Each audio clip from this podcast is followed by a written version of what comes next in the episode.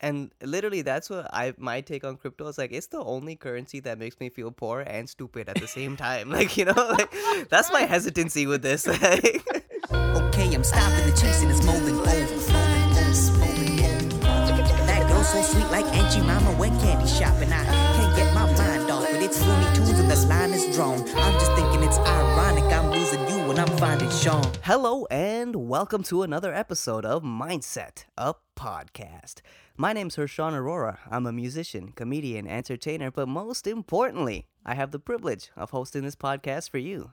Okay, now our first couple episodes, we talked to some Harvard professors, okay, some neuroscientists, right? This podcast had a real Grey's Anatomy vibe going, right? But here at Mindset, we want you to know that our focus is not just medicine, okay? We want to give you perspectives from all fields and all walks of life, and that's why today we're talking to someone from the tech world, okay?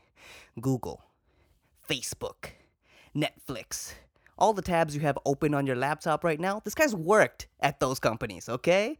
This guy puts the human back into talent acquisition. Listeners, our guest today is none other than Mr. Mike Jones. Thank you for being on the podcast, Mike. Such a such a pleasure to uh, to to be here, Hershawn, and you know it's it's interesting to to hear that intro. Um, definitely not a Harvard grad, definitely not a doctor, but this is going to be an incredible conversation. So I'm- Yeah, I'm, excited about it. Uh, we were chatting a little bit before I pressed record, and I can already tell you got a great vibe. I'm excited to see where it goes. Um, so, uh, like I said, you know, uh, you recently uh, had a job at Netflix. Can you explain a little bit about what you did there? Yeah, so Netflix was a uh, was a was an amazing place. I was responsible for hiring the studio executives uh, that work on all of the original films that you see across the world. So, um, as of I guess last month, two hundred and twenty ish million households. Honestly, you can probably two or three x that. Um, you know, with the amount of people who are using uh, specific accounts. So shame on shame on everyone out there. But um, but no, it's um you know, it was, it was incredibly exciting having the opportunity to truly have an effect on what people are seeing around the world without, um, you know, being at a company that didn't have its own IP to really lean on. So when you think about the Marvels, when you think about the DCs, you know, Netflix had to come up with original content from the uh, from the ground up. So it was incredibly exciting to have even just a small hand in you know seeing um you know just being part of the social zeitgeist and you know being the the the person or one of the the people who were responsible for um for helping these films come to the world That's dumb. Hey Siri, uh, what does zeitgeist mean? No, I'm joking. Um, uh, i might need But- to look that up too yeah, yeah, sounds yeah. good sounds good you just had that memorized, you know, for Yeah, the yeah, yeah. for the. I've, I've um, said that a couple of times you know I know, but I could tell. I could tell just based on your voice. You know, it's very genuine. You genuinely, you know, enjoyed what you did there, and it's always great to hear that. Like that somebody's fulfilled by what they're doing. Um, you said studio executives were the people that you were hiring. What exactly is a studio executive, and you know, what's their role in the production of these films and TV shows? Yeah, so a studio executive is a person responsible from the studio side of the business, um, really sitting in the seat next to the director, next to the producers, um, who are really helping shape that script or that film um, from the studio perspective. So, what that looks like is let's just take a Spike Lee, for instance. Our team would be sitting down throughout the development process, throughout the um, throughout the production process, with Spike really helping craft what that piece should look like and being having a representative there from the studio side the studio knows what its members want. So that studio executive at that time is able to say uh, you know this might not land as well with some of our members. Maybe we should tweak this. Um, obviously with an example like spike um, there probably aren't many things that we can um, you know that we can tell him but having a partner in that chair sitting next to him um, really there just as a, a support mechanism is is incredible so the studio exec is that person really having control and and um, just oversight over a slate of films at any given time. Um, so, you know, your average studio exec might be on, let's call it five active projects at one time. Um, so they they have quite the uh, quite the the job of juggling Mhm. multiple projects that are in production, but also uh, multiple projects that are in the development side as well, where they're thinking about what does this script look like, what should these characters look like, what should the character arc look like, and and all that good stuff as well.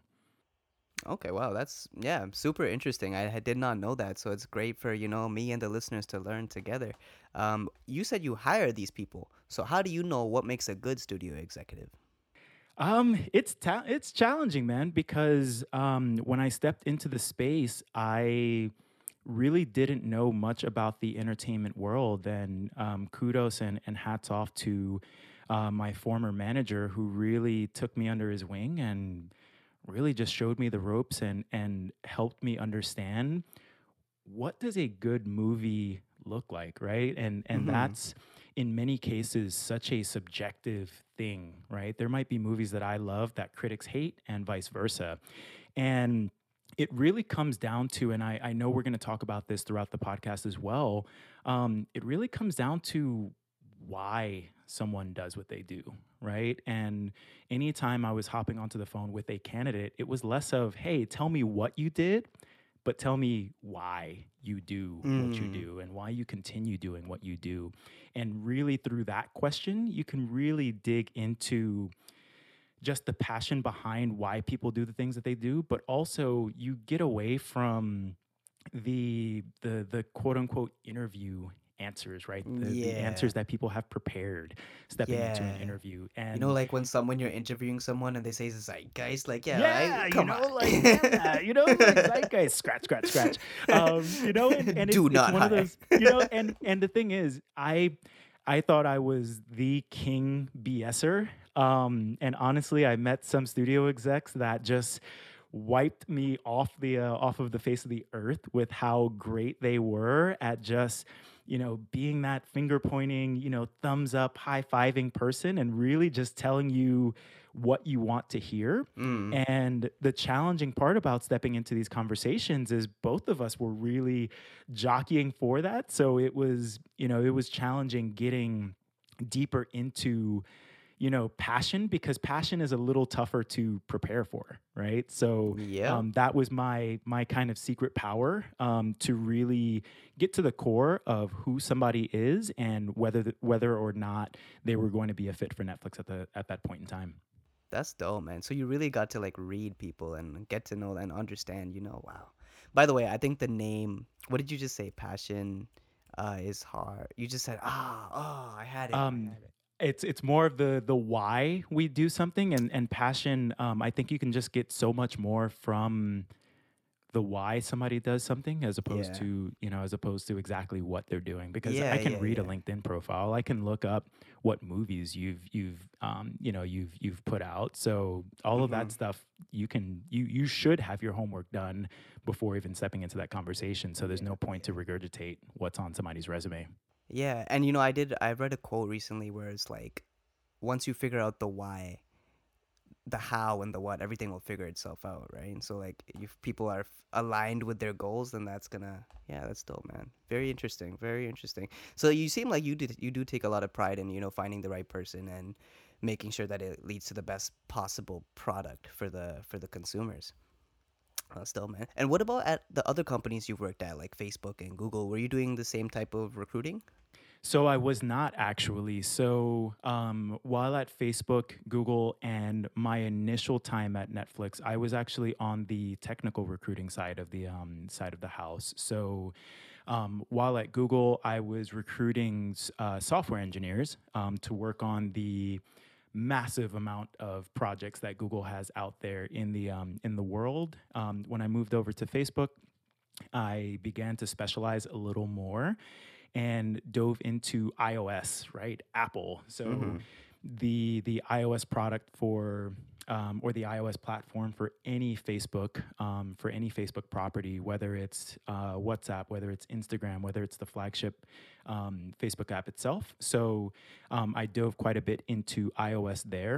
Um, and then during my initial couple of years at Netflix, I um, I did iOS and Android um, engineering as well as some security engineering as well. So I've kind of I kind of have a rare skill set um, when it comes to recruiting where I have the technical expertise, um, but also understand how to step away from those conversations and you know instead of a more of a checkbox conversation it's much more of a, a free flowing you know let's see where the conversation goes type of thing So you actually were engineering the the softwares yourself too? Like you have Yeah, that experience? absolutely not. Absolutely. Okay, I was gonna say I was like, you're gonna hate me, bro. Like no, I no, no. like I jailbreak my iPod and share a Netflix password. Like you're gonna hate me, dog.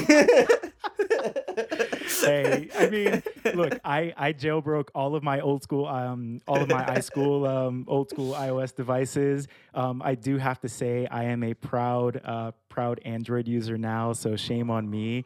Um, and while it's funny, while I was working at Facebook recruiting for the iOS team, I was hardcore Android. So. Um, all of my uh, all of my colleagues were like, "Really, Mike? Like how?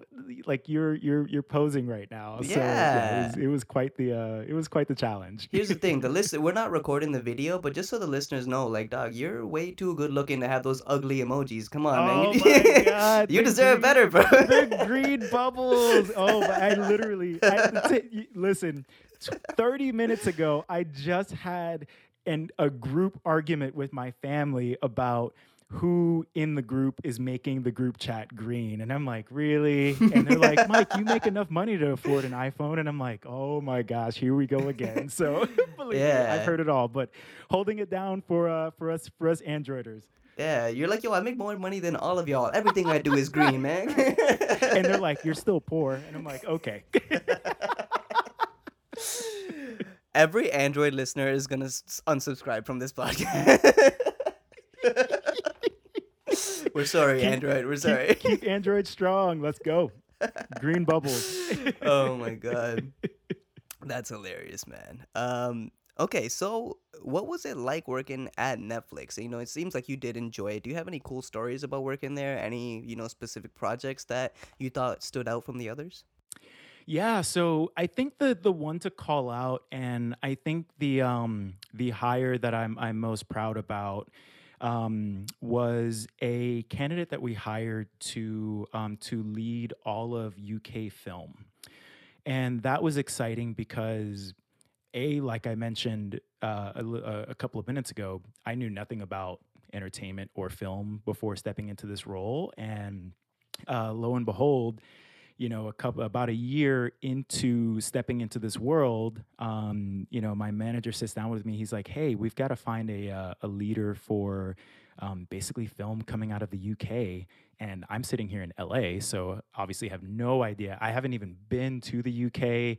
Um, I've landed in, in London on you know on a uh, on a, a, a layover to uh, to Germany. So I'm like, oh my gosh, how do I do this? I'm connecting with people literally across the world um, telling them that um, you know really having trying to understand like hey why do you do what you do? What is uk film in your mind? So all of that was um, was quite a bit challenging but fast forward um, we ended up hiring an incredible an incredible woman who is uh, who is taking the, the uk by storm.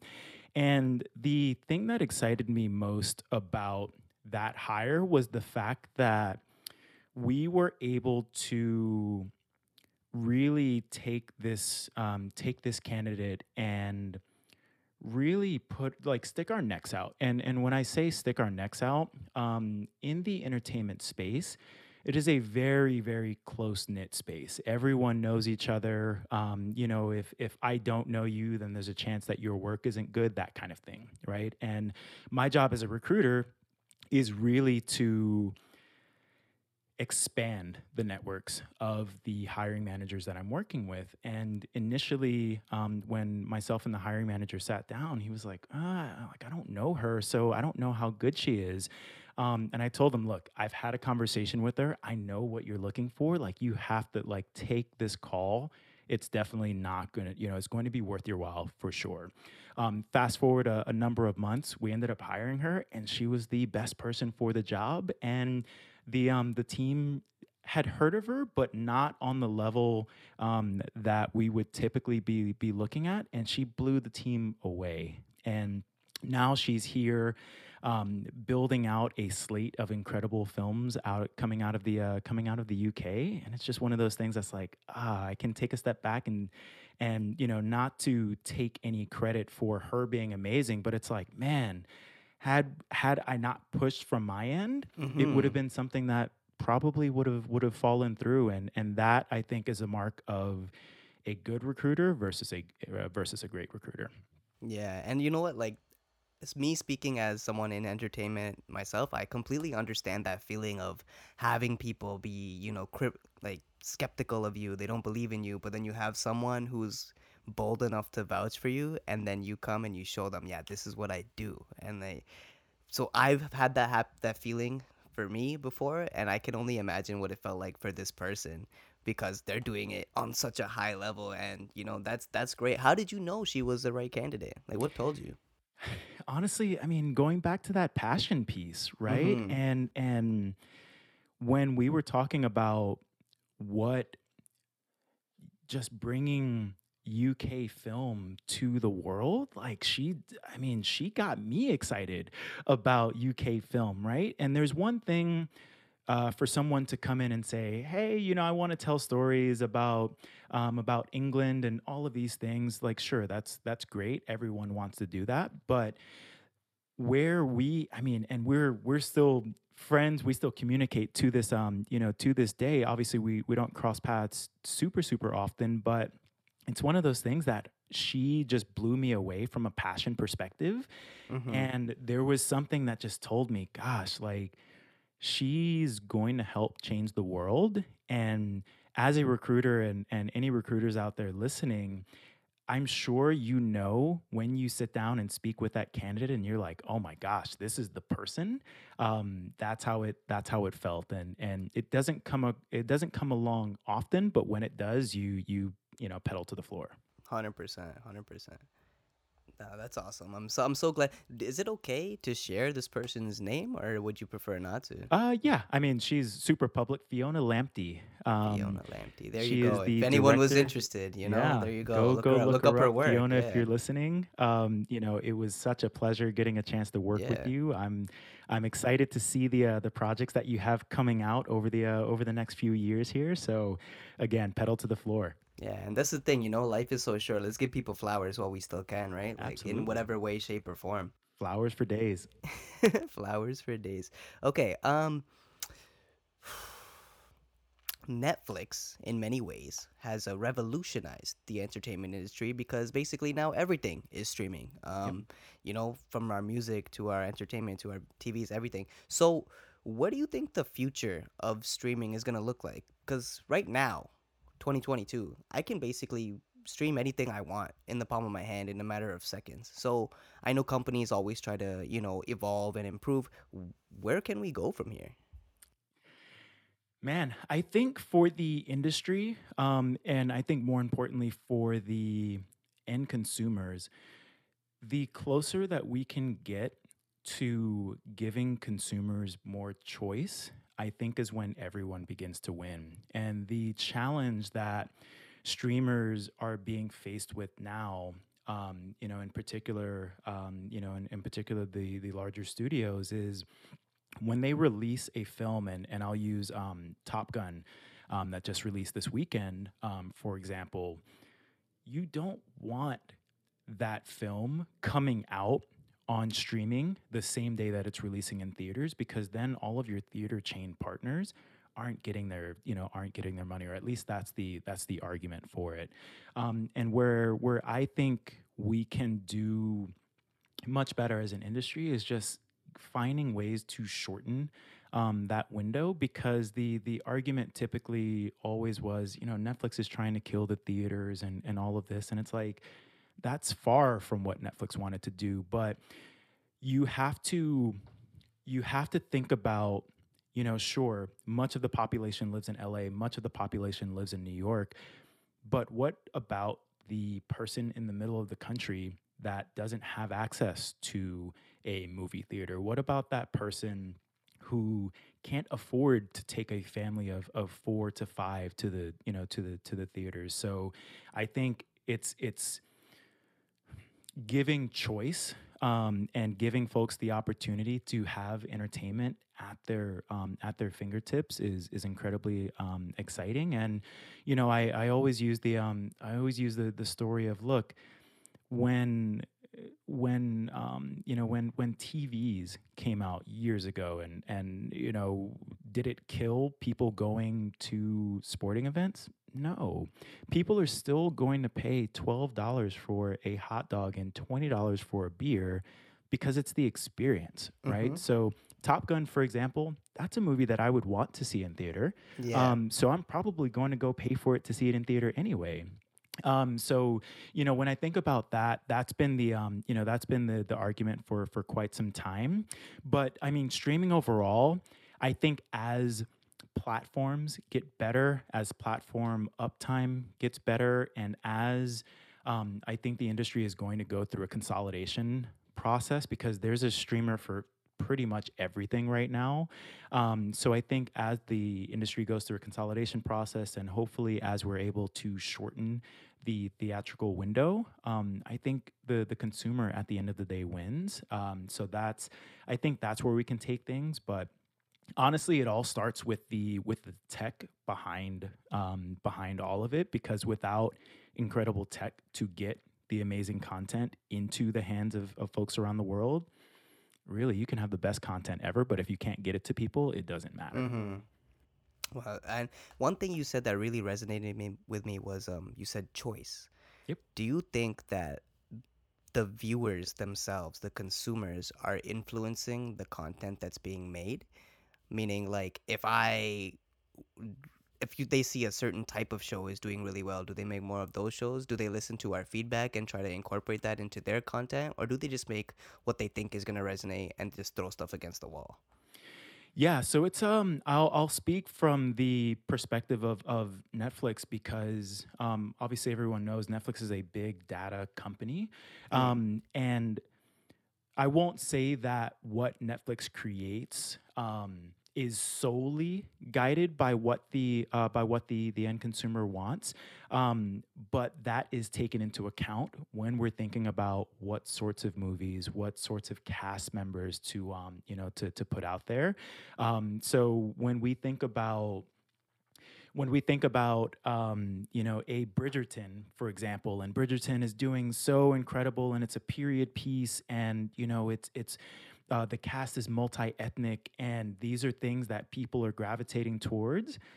Then Netflix can take a step back and say, well, wow, these types of stories are doing well, so let's not recreate the formula every time, and let's figure out how we can get to um, you know how we can get to a point where we can make what the consumers want because at the end of the day the members are funding the films that you're making so Mhm. why not give people what they want if they Yeah, are paying you to make what you know what um, Yeah, you know, yeah, what you're yeah. making Okay, that's a great answer, and I hope you know uh, helped answer any questions for the listeners. Um, do you think that there's ever gonna be a full-on monopoly of like one company controlling all streaming? Like, the, I feel like you know the way Amazon's kind of growing and building and trying to you know wipe out all the smaller markets. Do you?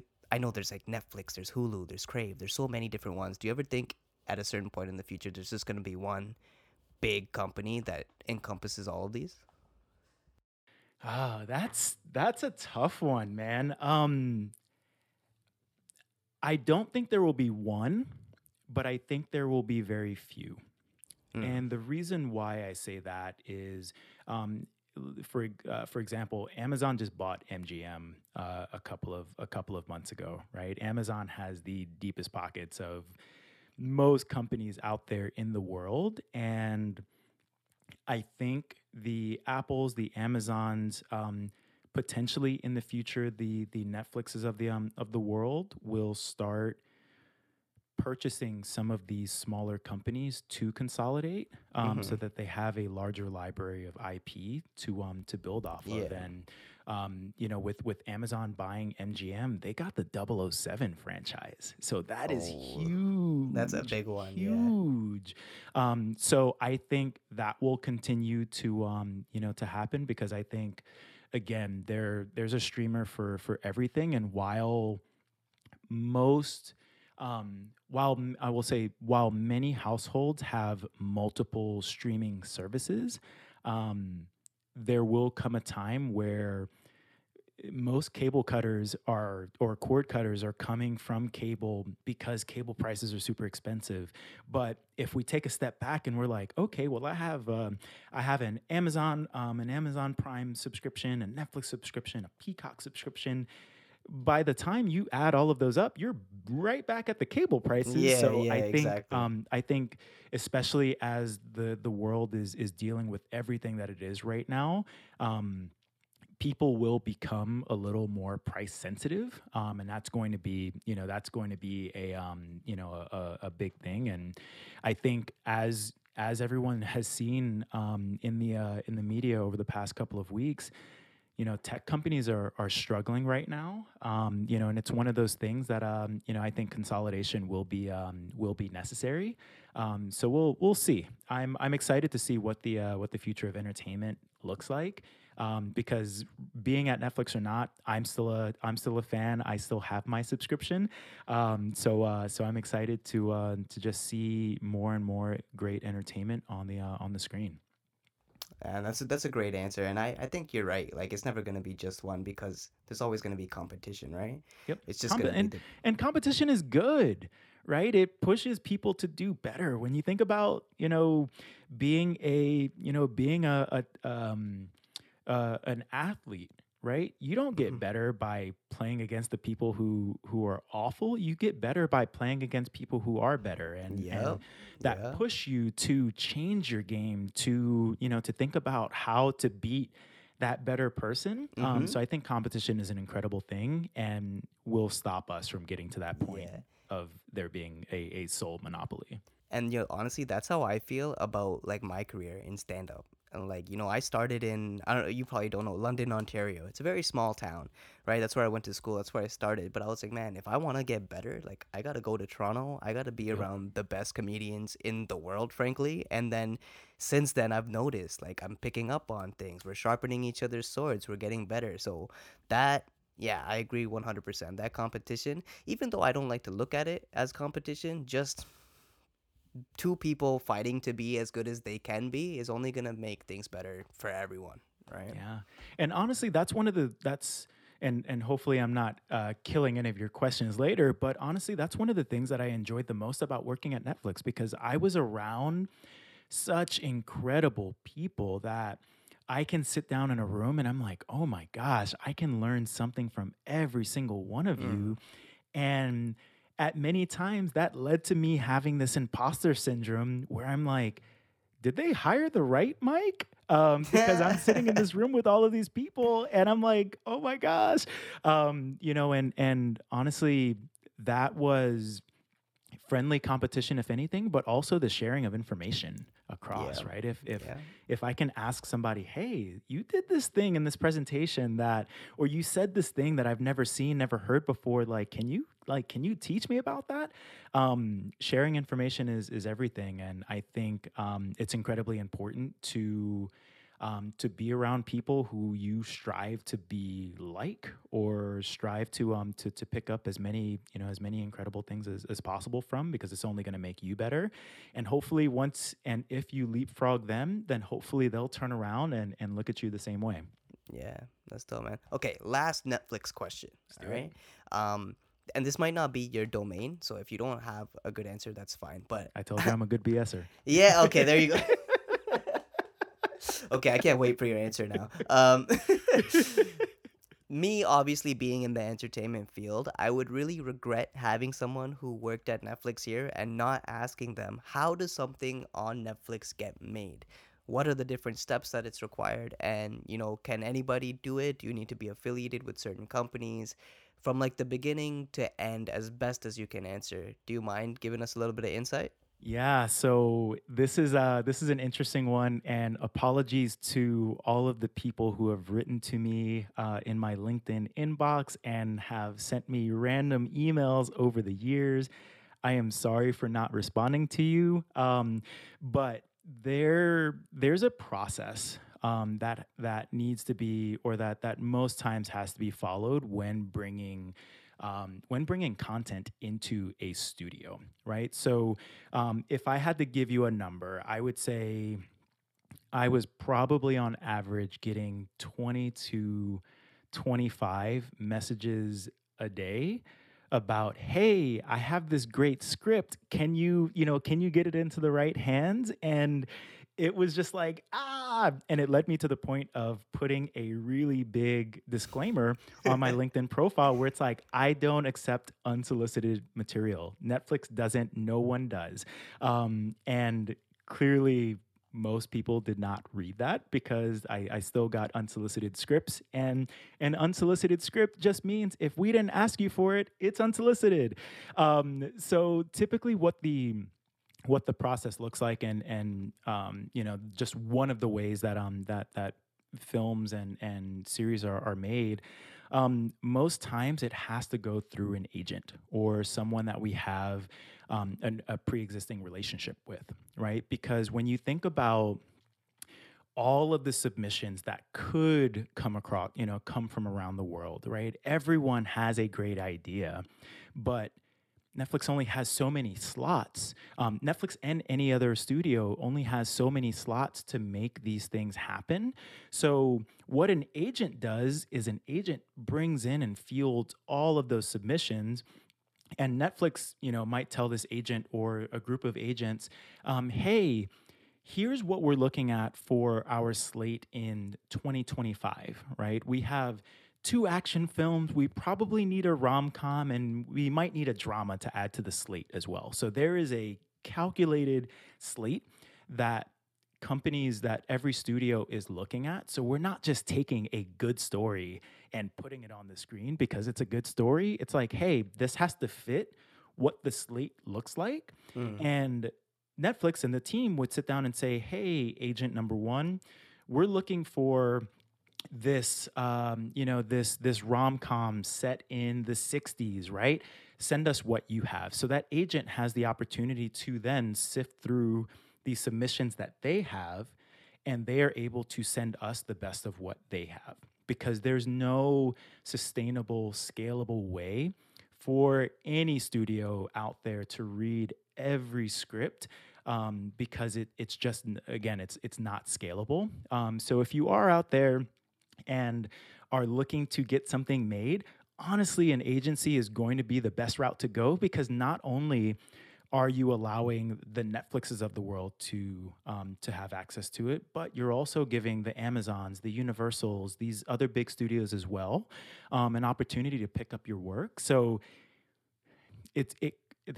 I think that the the place where people have the most pause is most times agents are going to take a cut out of what um, you know out of what you ultimately would make but that's just how the entertainment world works right mm-hmm. um, you know kevin hart has an agent kevin durant has an agent so that you know no one is representing themselves in most cases um, you know and and so that i in my opinion that's the you know that's the easiest way to go and once you get your foot in the door and once you get the the, the ball rolling like that's where you can really start making some of those big moves but an, an agency is going to be the the best way to get your work seen by the most people um, you know and and there is a price to uh, to pay for that exposure Okay, great answer. Um, I have two things to say. Number one, um, good luck to anybody who heard that and is now going to take the appropriate steps.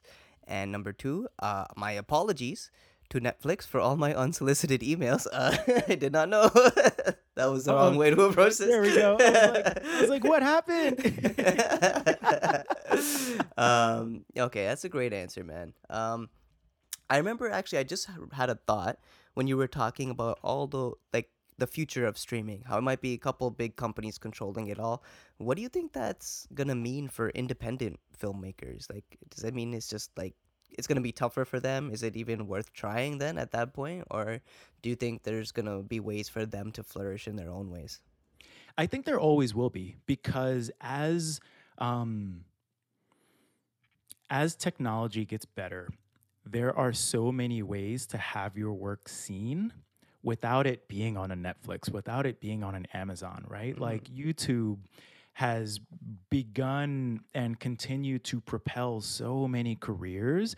Um, and then when you think about TikTok, and I'm personally not a, a big TikTok, u- I'm not a TikTok user at all, honestly, but um, you have the like content creators in the world have such a um, they can be their own producers, right? Like they don't yeah. have to pay a studio to to have their work seen. Like if you want to upload your, you know, your short film to YouTube and want hundreds and thousands and millions of people to see it, you can do that in a couple of minutes. Yeah. Um so don't give up on your passion. Um mm-hmm. there are there are many, um, many, many content creators who have come up from the YouTubes of the world and now are on the big screen.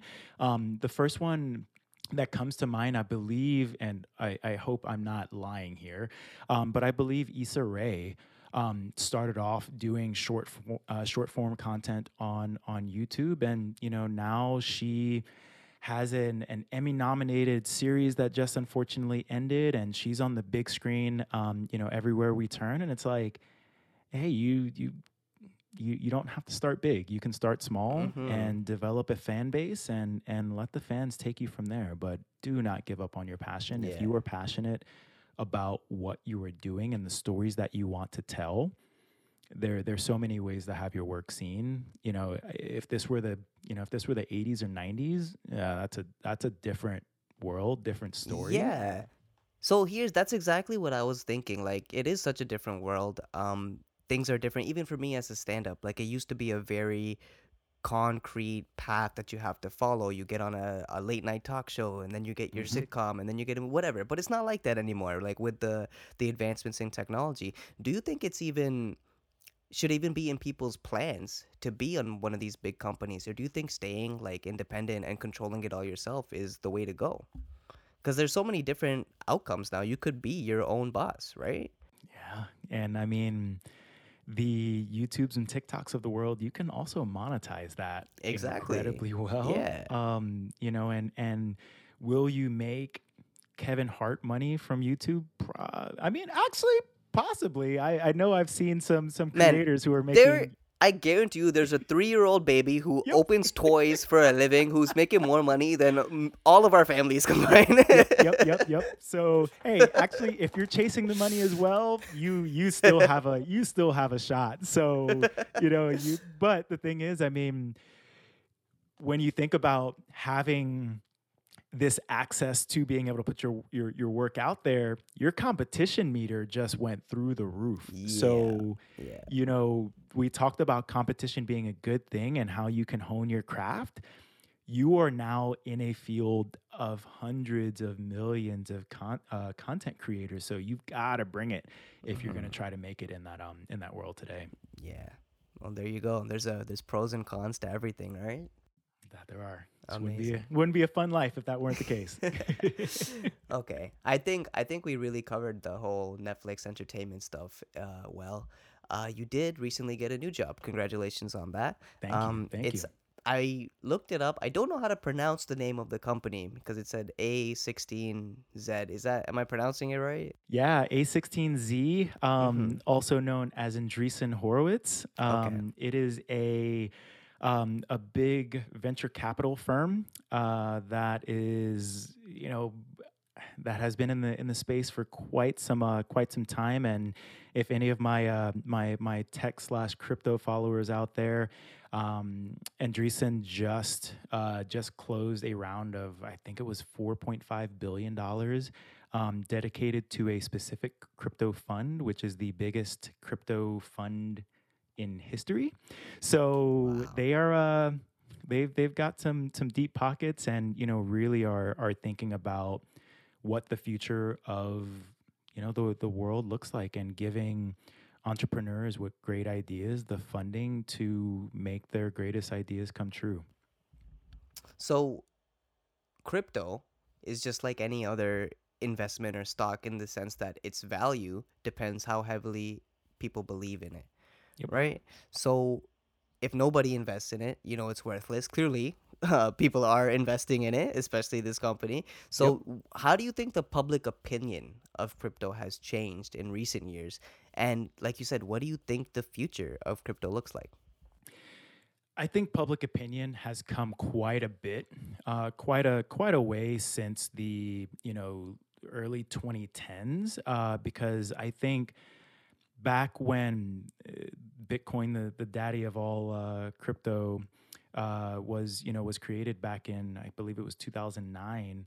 Um, crypto was used for some pretty non legal reasons and sure that's the that's what it was used for back then but i think People think were buying kidneys with Bitcoin. yeah and i think silk road was a thing and that just that just sounds sketchy and you know i get enough uh, i get enough ads on on my uh, on my my my laptop already so i can only imagine um, what that would uh, what that would bring but I think um, uh, public opinion has changed, but we still have a long way to go. Um, in particular, here in the U.S., um, our government is really trying to figure out what crypto regulation should look like because it's still um, it's still a scary place where you know you essentially become your own bank in in most cases. And there are um, there are a lot of scams out there. Um, so i think the protections are necessary.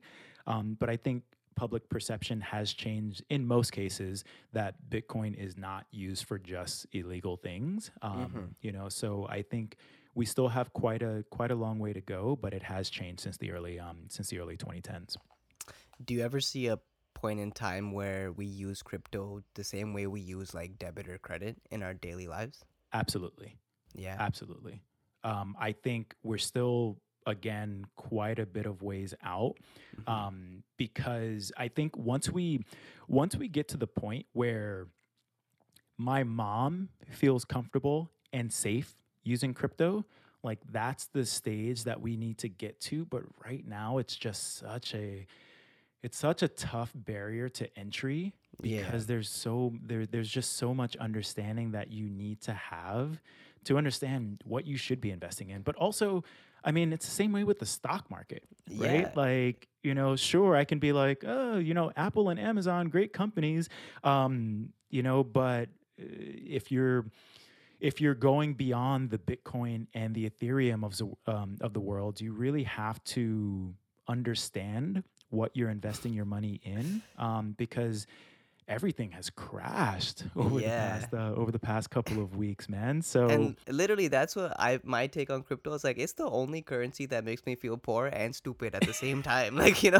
like that's my hesitancy with this. Like, and you're saying you got to get people to understand like what they're investing in, but like also like what it is as a whole. Like understanding the blockchain. It ev- I don't even think I truly understand it still. Like I've spent nights on YouTube trying to understand it, and I'm still like I don't know if I trust this. You know. Same, dude. But that's the, you know, that's the exciting thing about it is we're still built like this thing is still being built.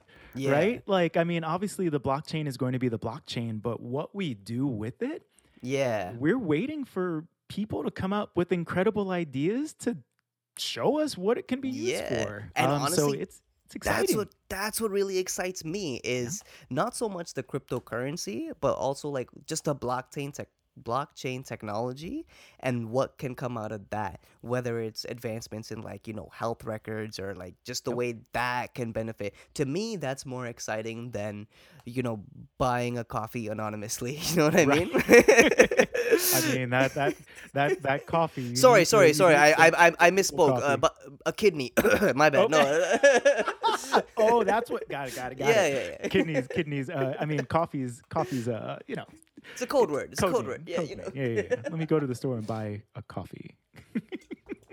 Um, but yeah, man, like I'm I'm excited for that sense. And do you know if there's any ways to invest solely in the technology? Like, can you invest in blockchain or is there like certain things that are you know what I'm trying to ask you? Like Yeah. I believe there is a blockchain ETF that you can invest in okay. that is just supporting the companies that are out there um, helping build blockchains. So that is a way that you can go if you don't want that. Um, if you want, if you don't want that exposure, and I've listened to enough crypto podcasts to specifically say this is not financial advice. Um, but uh, you know, I'm like, wow, I finally got to say it myself. Um, but uh, you know, but but you can invest in the underlying technology without investing in the crypto itself. So there there are ways to do it today, um, and I think that's only going to continue to grow as regulation, um, you know, does does begin to to get a little more built out. Hmm And to me, like personally, again, obviously not financial advice, but Right. it it seems a little more secure than just investing in a couple cryptocurrencies that obviously are very volatile. Yep. Investing in the underlying technology and seeing how that grows over the years, to me, just puts me a little more at ease rather Yeah. than you know. And and you know one one thing that I I will say um, to those folks who just aren't or don't really want to spend the time um, to to learn about it, don't be like me and write it off before you understand it, right? Mm. Because I uh, to tell you a, a quick story, I remember back in I was in I was living in San Francisco, and an Uber driver is like, "Yo, there's this app called Coinbase." and you can buy Bitcoin. And I was like, okay, tell me more. Mhm. And I think the price of Bitcoin back in 2014 was like, it had to have been a couple hundred bucks, if not, you know, in the low thousands. And I downloaded the app and I was like, oh, this is for nerds. Like, what is this digital Mhm. currency? I'm like, Yeah, I'm not yeah, dealing yeah. with this. Deleted the app. And fast forward, you know, six, seven, eight years, and I'm like, ugh. Like, had I just stayed home one night from the bars and learned about what this stuff actually was, like I would be in a very good, uh, much better financial space now. So, uh, so I'm kicking myself for that. But don't write it off until you understand truly Mhm. what you know what the benefits are. Yeah. And you know the funniest thing? I find the people who are like most hesitant about crypto are the same people who spend hours like trying to collect VC and 2K. I'm like, yo, what are you doing, bro? Use your time wisely, Doug. Right? Come on, man. We all have the same 24 hours in a day. oh man, that's funny. Yeah, man. I mean, again, even after this conversation, I myself, I'm motivated to go educate myself more. And you know, I see so many people investing in crypto, and I understand that. Again, the more people that believe in it, the more profitable it's gonna become. So nobody wants to miss out on the next big thing, even if it's just like you said, a couple hundred bucks, a thousand bucks, whatever. Who knows? It could change your life in the Yep. matter in the span of ten years, right? So. Again, not financial advice. Uh, this is the. financial advice. We both have to say it at the same time, right? I don't know. I love how we started talking about Netflix, and now we're just convincing everyone to get Dogecoin. Like I don't know. yeah, I mean, Dogecoin, that's the future. That is the future. This podcast is officially sponsored by Dogecoin, By and uh, yes. Please help me get my initial investment back out because it is not doing well right now. uh, yeah. Okay. Speaking of not doing well financially, uh, how's LA? my Dogecoin is making it very difficult to live a fantastic life out here. So, uh, um, so this is I have a better way to frame this question, okay? Like Yeah. um uh you know, I did some research on you and it said you had to move to LA to pursue the position at Netflix. Is that correct? And- um, yeah, yeah. To to move to the content side of the business. Yep. yeah. So how like what were you feeling at the time of having to move? Where were you before LA? Uh, so I was in the Bay Area. Okay. Um, and prior to that, uh, Austin, Texas, and prior to that, Knoxville, Tennessee. So Okay, wow. I've, I've kind of I've been Yeah. all over the place. You might you you probably don't know where Knox, Knoxville is. If so, I'm proud of you for that because it is a small town. Um, go Rocky Top if for, for any uh, for any UT fans listening. Uh, let's just. I think it's fair to say that you glowed up. You glowed up for sure. Oh, yeah. From Oh, yeah. um.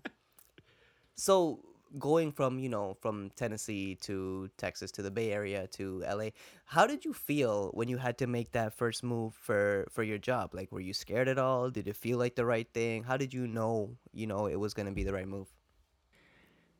Man, I was I was nervous as hell and really scared. Um, and it it's one of the pieces of advice that I give most people that I speak with about, hey, how did you get to where you are? Like, what did you like how did you get to be so successful? And i use you know air quotes because it's like what you know what is success? Right? Um but i was i was terrified man. Um but i knew that moving to the content side of the business was where this newfound passion was. And mm-hmm. the only place that I was going to be able to do it was LA.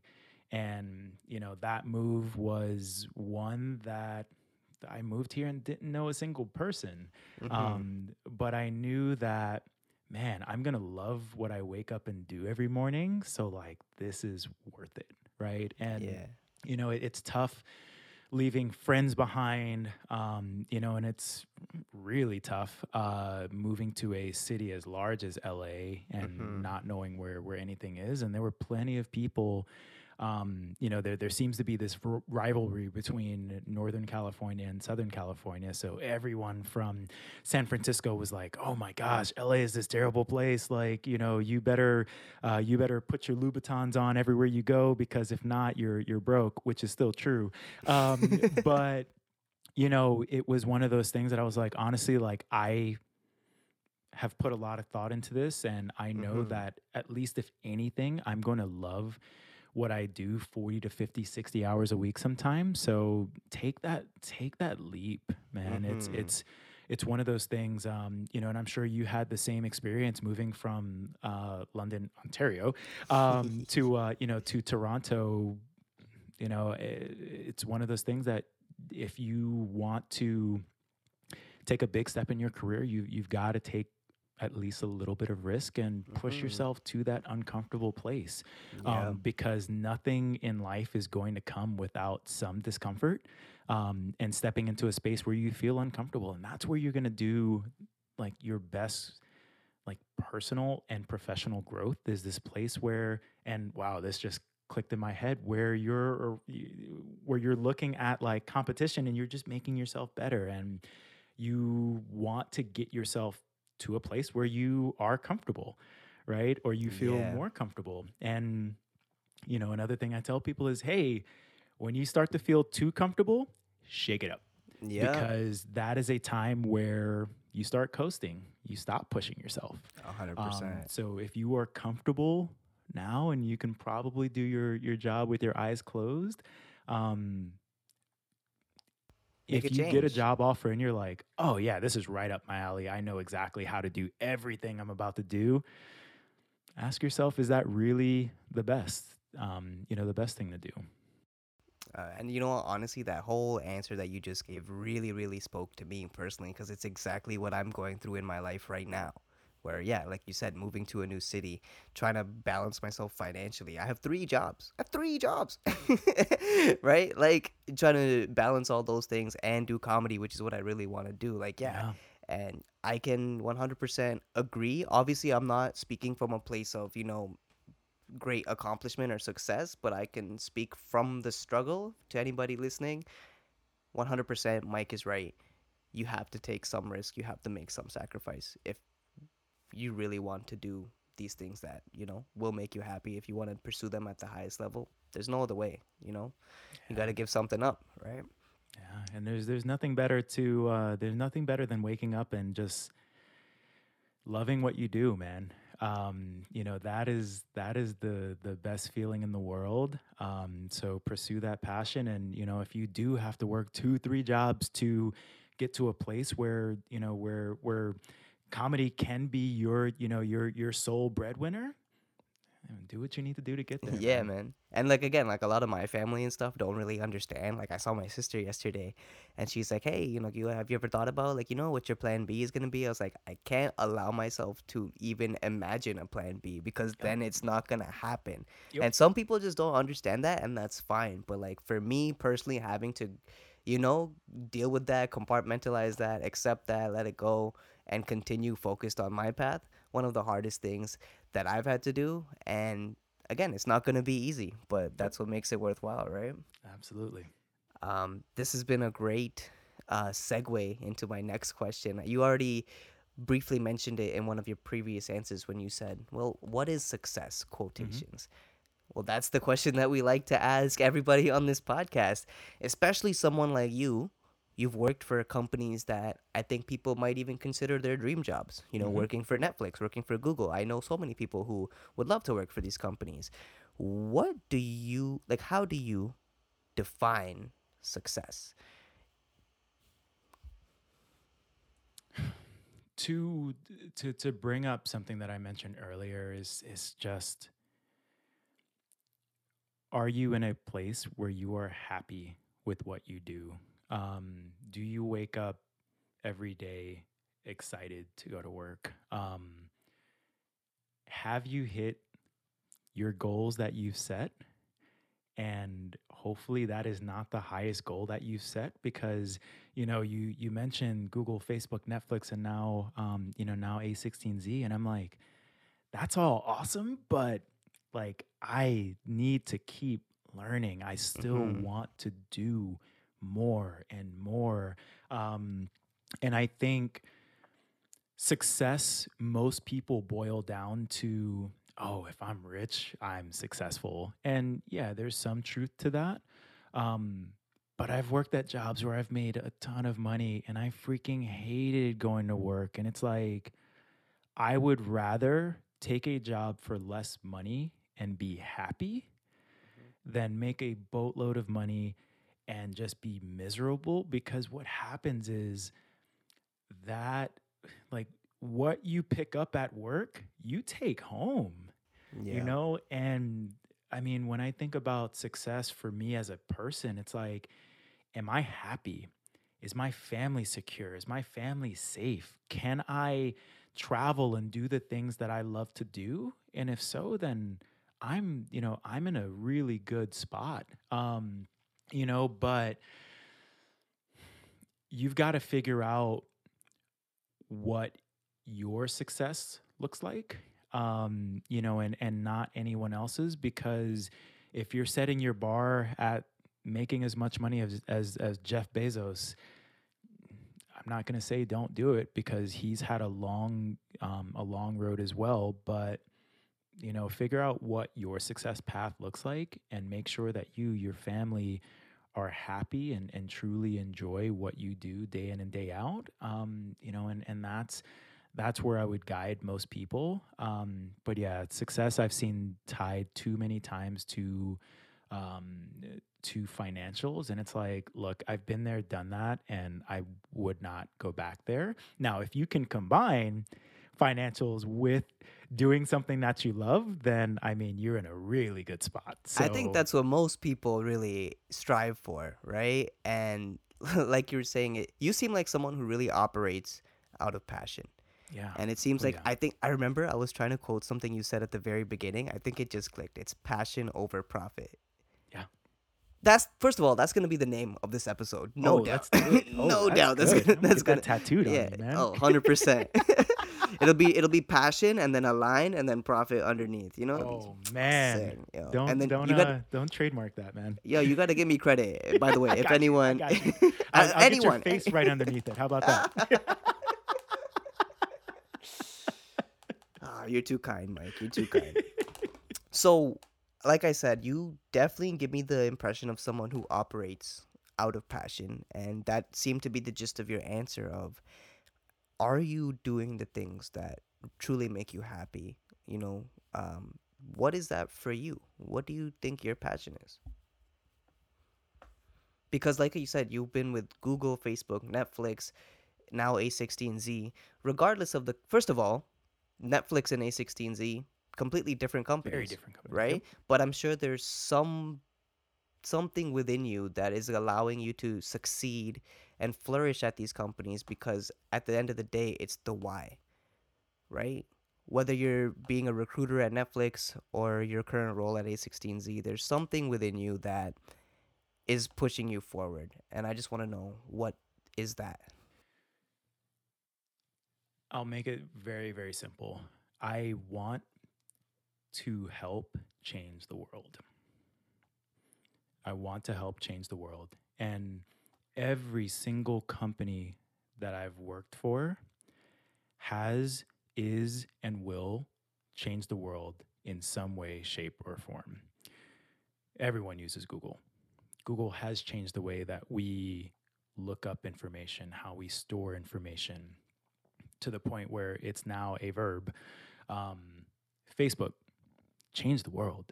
Like two, I mean, Facebook has two billion plus users Mm-hmm. um, on its platform, and that's almost what would that be like? Uh, probably Quarter of the 25 world? yeah. So Facebook made it easier to keep up with those family members and those college buddies that you do or don't want to keep up with, right? So Facebook changed the world.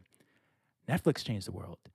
Like Netflix helped push streaming to a place where no one thought it could ever be, right? Like now I, my family can sit down and watch a movie at the push of a button where Netflix started off delivering DVDs. You know what I mean? So yeah. Netflix helped change the world, and COVID is not gone. But throughout COVID, I couldn't imagine had COVID hit, let's say in the 90s, right? Where it was like there was really no way to watch Yeah. content Oh my God, you're on describing. your box TV. Yeah, you're describing a nightmare right now, dog. Yeah. you know, and, and think about this. Could you go to work? Like Zoom enabled many, many people to continue making money for their families. And I'm not going to say that there weren't also many people on the other side of that coin that weren't able to. So I, I recognize and understand that.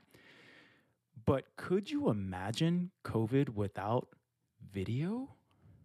Like, bro, we would have we the world would have fallen apart and the world still fell apart and we had all of this stuff. right? So so Netflix helped change the world. Um, and when I thought about where is the next place that I'm that I want to take my career, um, I truly feel like crypto and the blockchain is the future and being with an organization that is investing in entrepreneurs who all individually and independently want to change the world i can't ask for anything better man like Mhm. i'm sitting I, I will be sitting down with founders of of all of these big or small you know seed stage companies like hey we've got this crazy idea that's going to change the world and i have an opportunity to help them make their dreams come true and as a as a result of that those dreams are going to change the world so honestly i i hadn't thought about it before um, this conversation and no one's ever asked me what drives me but i want to and will change the world that such a great answer. Uh, I'm glad I could be the first person to ask you that. Uh, and also for anyone listening, Mike isn't the only one. As long as you follow your passion, you Yeah. too can change the world, right? I think Absolutely. there's probably no better place to end this conversation than on that inspiring and profound note. so thank you for for this great conversation. You're a great dude. I can tell just from the hour long conversation we had. Do you have anywhere that people can find you? Um, you know, follow your work. You know, anything you wanna wanna plug right now? Yeah, absolutely. So um, I am Soy Mike Jones on all uh, on all social media platforms. That's S O Y Mike Jones, um, Spanish for I am Mike Jones. Uh, not I had so many milk. questions. I had so many questions. you understand how many roasts were brewing in my head? hey man, you know I was pissed off. I am Mike Jones was taken, so I was like, Yeah. "Hmm, how can I how can I swing this a little Yeah. bit? So I was like, this guy got an Android and he's vegan. Oh, I hate him so much. damn you, we went back there. Damn you. Hey man, I I want to um and will meet you someday in Toronto, and I will I will bring all of my Android devices so that uh, so that that we can take we can take good pictures to commemorate the uh the the meeting, and my Oh my pictures will be far better than all of yours. So I I'm looking forward to it, my man, and hopefully by then I'll have that tattoo. Okay, yeah, man. the tattoo, yeah. Listen, all, to all my listeners out there, to all of the, the beautiful listeners, if you ever see a picture of me that looks like it came out of a GTA 5, that's because Mike came to his show with his Google tablet and tried to take a selfie. Uh, I was like, dog, why'd you bring a toaster? Uh, oh, man. We're okay. Touche, s- my man. so let me say this podcast is officially sponsored by Dogecoin and not Android by all means. Go Hey, buy Mi- Dogecoin. Just kidding. hey Not Mike. Financial advice. Yes, that's how we're gonna end the podcast. Thank you all for listening. None of the things we said are are official financial advice, and thank you so much, Mike, for the amazing conversation. And Hershawn, such a pleasure, man. Thank you so Yeah. much for making this an enjoyable time. And um, follow your passions, people. Yo, you finished another episode of Mindset, a podcast? Yo, you're loving it, eh? Yo, if you love it that much, you might as well click subscribe, like, follow, whatever the button is on your platform. You might as well smash it right now because we got so many more fantastic conversations in store, just like the great one we had with Mike Jones today. I don't know, yeah, I started this outro real Brampton but now I'm, you know, back to civ- civilian, civilian voice. Civilian voice. Okay, follow us. Bye.